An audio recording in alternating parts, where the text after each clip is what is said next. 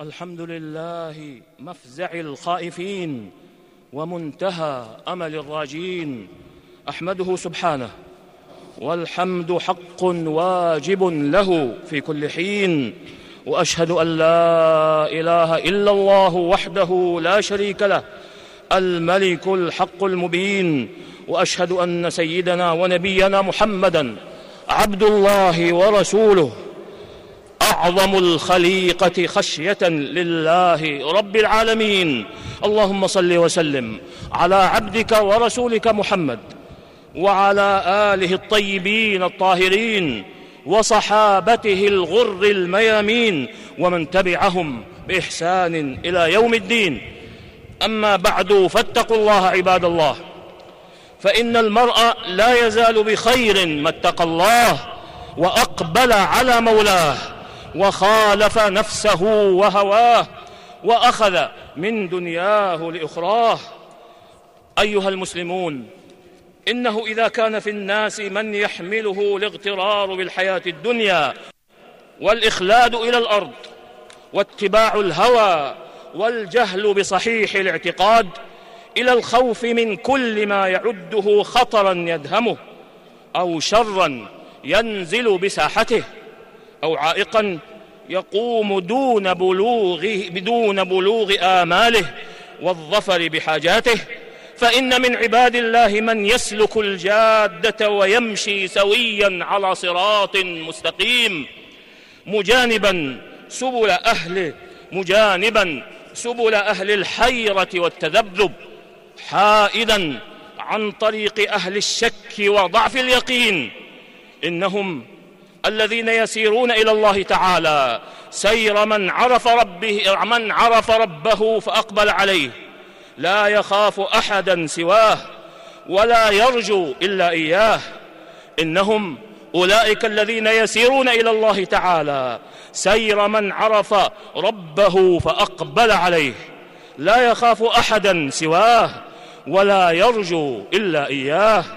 مستيقنين أن منزلة الخوف هي من أجل منازل العابدين المستعينين بربهم ومن أنفعها للقلب وأعظمها آثارا على حياة الخلق في العاجلة والآجلة وأنها فرض على كل بني آدم كما دل على ذلك قوله تعالى إنما ذلكم الشيطان يخوف أولياءه فلا تخافوهم فلا تخافوهم وخافون إن كنتم مؤمنين. وقوله عز اسمه فلا تخشوا الناس فلا تخشوا الناس واخشون. كما أثنى سبحانه بجميل الثناء على أهل هذا الخوف ومدحهم بقوله سبحانه إن الذين هم من خشية ربهم مشفقون. والذين هم بآيات ربهم يؤمنون والذين هم بربهم لا يشركون والذين يؤتون ما آتوا وقلوبهم وجله أنهم إلى ربهم راجعون. أولئك يسارعون في الخيرات وهم لها سابقون. ذلك أنهم كما قال الحسن رحمه الله عملوا بالطاعات واجتهدوا فيها وخافوا أن ترد عليهم. فإن المؤمن جمع إحسانا وخشية وإن المنافق جمع إساءة وأمنا أي من العقوبة. وأثنى الله سبحانه باتصاف الملائكة المقربين بهذه الصفة.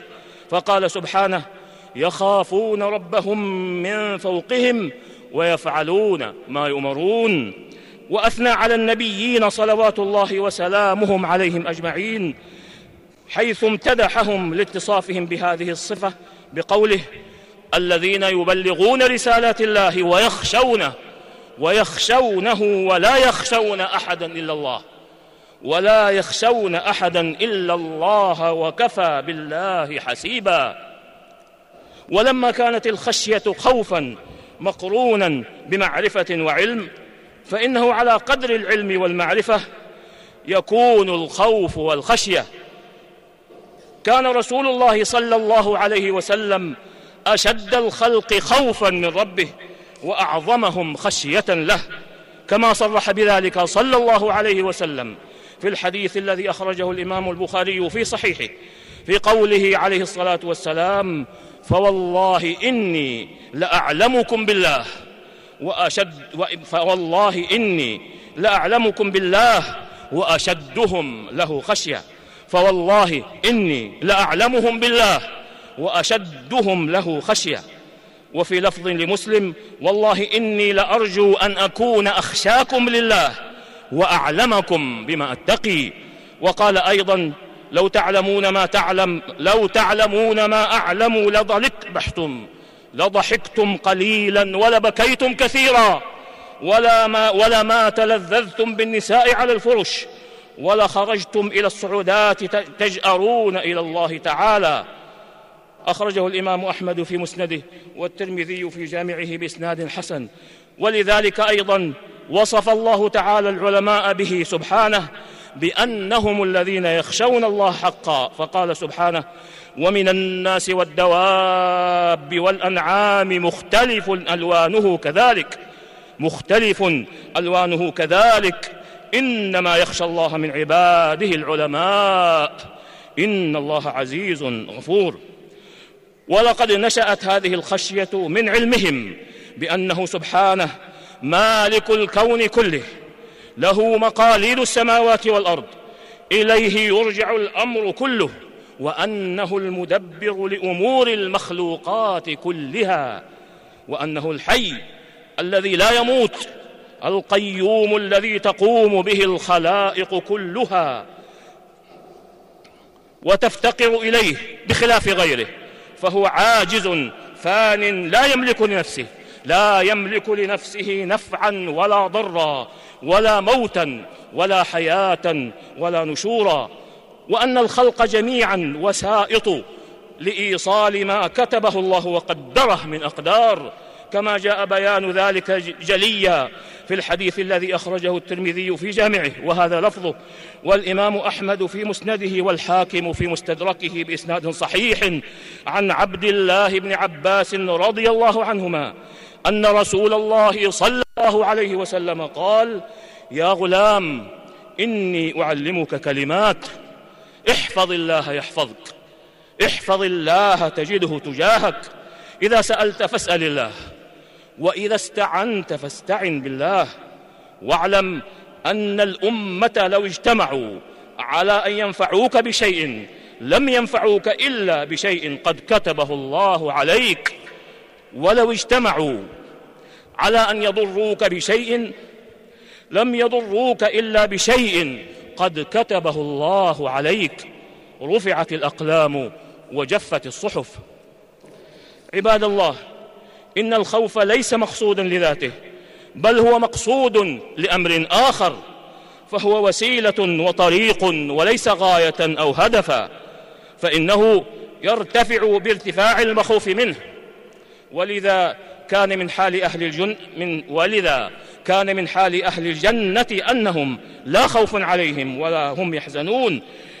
لزوال الخوف من العقاب وحلولهم دار المقامة والثواب فضلا من الله تعالى وإكراما منه لهم جزاء صبرهم على طاعته وحذرهم من معصيته. ولذا كان المخوف وإذا كان الخوف المحمود الصادق كما قال أهل العلم هو ما حال بين صاحبه وبين ما حرم الله عز وجل. فإذا تجاوز ذلك خيف منه اليأس والقنوط والقنوط الذي نهى الله عنه مبينا أنه من صفات الكافرين فقال سبحانه إنه لا ييأس من روح الله إلا القوم الكافرون. فالقلب في سيره إلى الله تبارك وتعالى كما قال الإمام ابن القيم رحمه الله القلب بمنزلة الطائر فالمحبة رأسه والخوف والرجاء جناحاه فمتى سلم الرأس والجناحان فالطائر جيد الطيران. ومتى قطع الرأس مات الطائر. ومتى فقد الجناحان فهو عرضة لكل صائد وكاسر. ولكن السلف استحبوا أن يقوى في الصحة جناح الخوف على جناح الرجاء وعند الخروج من الدنيا أن يقوى جناح الرجاء على جناح الخوف. وأكمل الأحوال اعتدال الرجاء والخوف وغلبة الحب. فالمحبة هي المركب والرجاء حاد والخوف سائق. والله الموصل بمنه وكرمه. انتهى.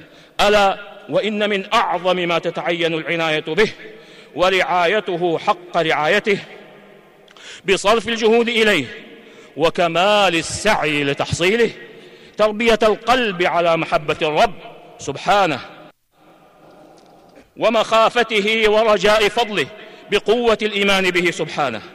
وتجريد توحيده في ربوبيته وألوهيته وأسمائه وصفاته. والعلم بما أعده للمتقين في دار كرامته. من نعيم مقيم وما أعده للعاصين من عقوبة وعذاب أليم. وجماع ذلك يا عباد الله ثلاثة أمور. أولها تصديق الوعيد. وهو الإيمان بما جاء عن الله ورسوله صلى الله عليه وسلم. في هذا الباب إيمانا جازما لا شك فيه. ثانيها تذكر الجناية وهو أن يكون على ذكر بما قدمت يداه وما جناه على نفسه.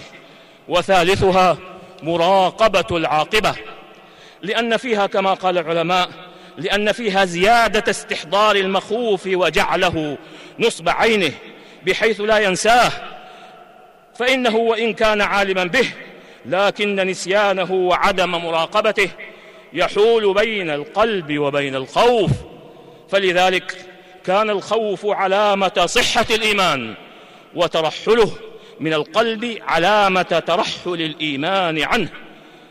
وصدق الله إذ يقول وأما وأما من خاف مقام ربه وأما من خاف مقام ربه ونهى النفس عن الهوى فإن الجنة هي المأوى.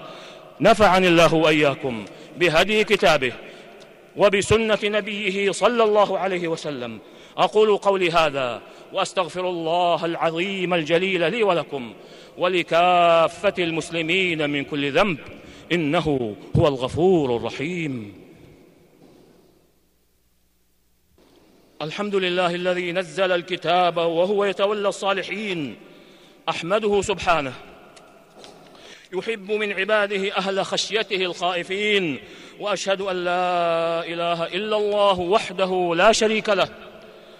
وأشهد أن سيدنا ونبينا محمدا عبد الله ورسوله إمام المتقين وخاتم النبيين ورحمة الله للعالمين. اللهم صل وسلم على عبدك ورسولك محمد وعلى آله وصحبه أجمعين والتابعين ومن تبعهم بإحسان إلى يوم الدين. أما بعد فيا عباد الله إن وحشة الخوف إنما تكون مع الانقطاع والإساءة إلى النفس بالتردي في وهده السيئات والتلوث بأرجاس الخطايا والموبقات.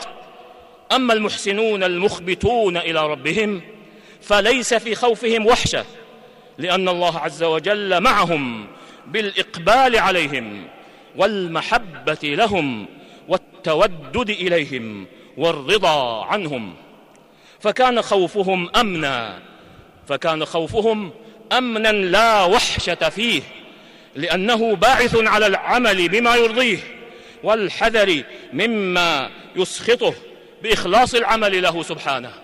بإخلاص العمل له سبحانه ومتابعة رسوله صلى الله عليه وسلم. وهذا مبعث أمن السالك. وهذا مبعث أمن السالك إلى ربه. وسبب نجاة السائر إليه. فاتقوا الله عباد الله. واجعلوا من مخافة الله حاديا لكم وقائدا إلى رضوان ربكم. والفوز عنده بالجنة والنجاة من النار. وصلوا وسلموا على خير خلق الله. فقد امرتم بذلك في كتاب الله. حيث قال سبحانه إن الله وملائكته يصلون على النبي. يا أيها الذين آمنوا صلوا عليه وسلموا تسليما.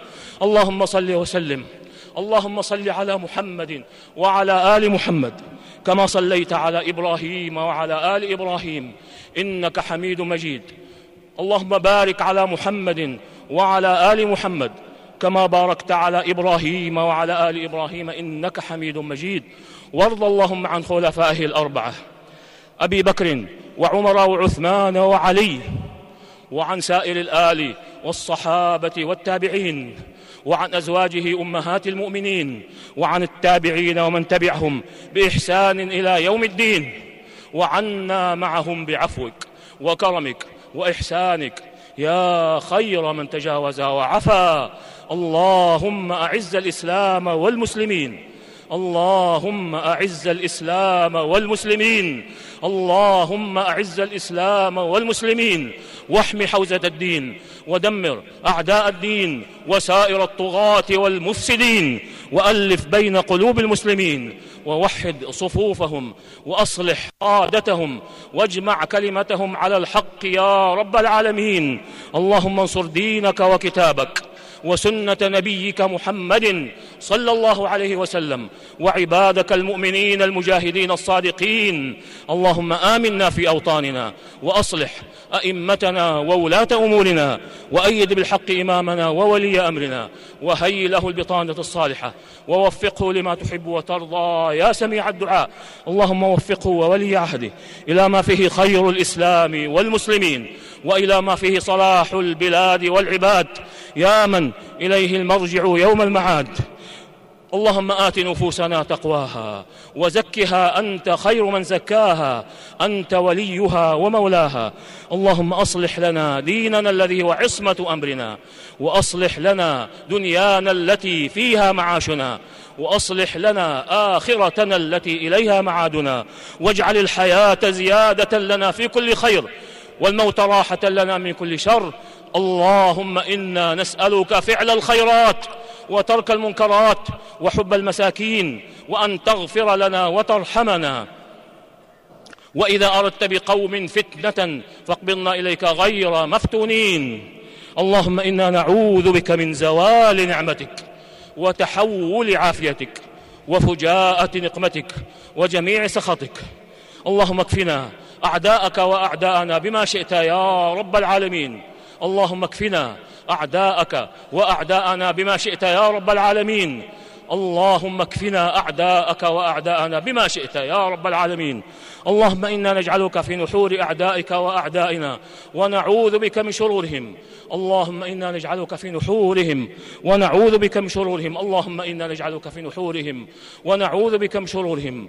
اللهم اشف مرضانا وارحم موتانا وبلغنا فيما يرضيك, فيما يرضيك آمالنا واختم بالباقيات الصالحات أعمالنا. ربنا لا تؤاخذنا بما فعل السفهاء منا. ربنا ظلمنا أنفسنا وإن لم تغفر لنا وترحمنا لنكونن من الخاسرين. ربنا آتنا في الدنيا حسنة وفي الآخرة حسنة وقنا عذاب النار. وصلى الله وسلم على عبده ورسوله نبينا محمد وعلى آله وصحبه أجمعين. والحمد لله رب العالمين.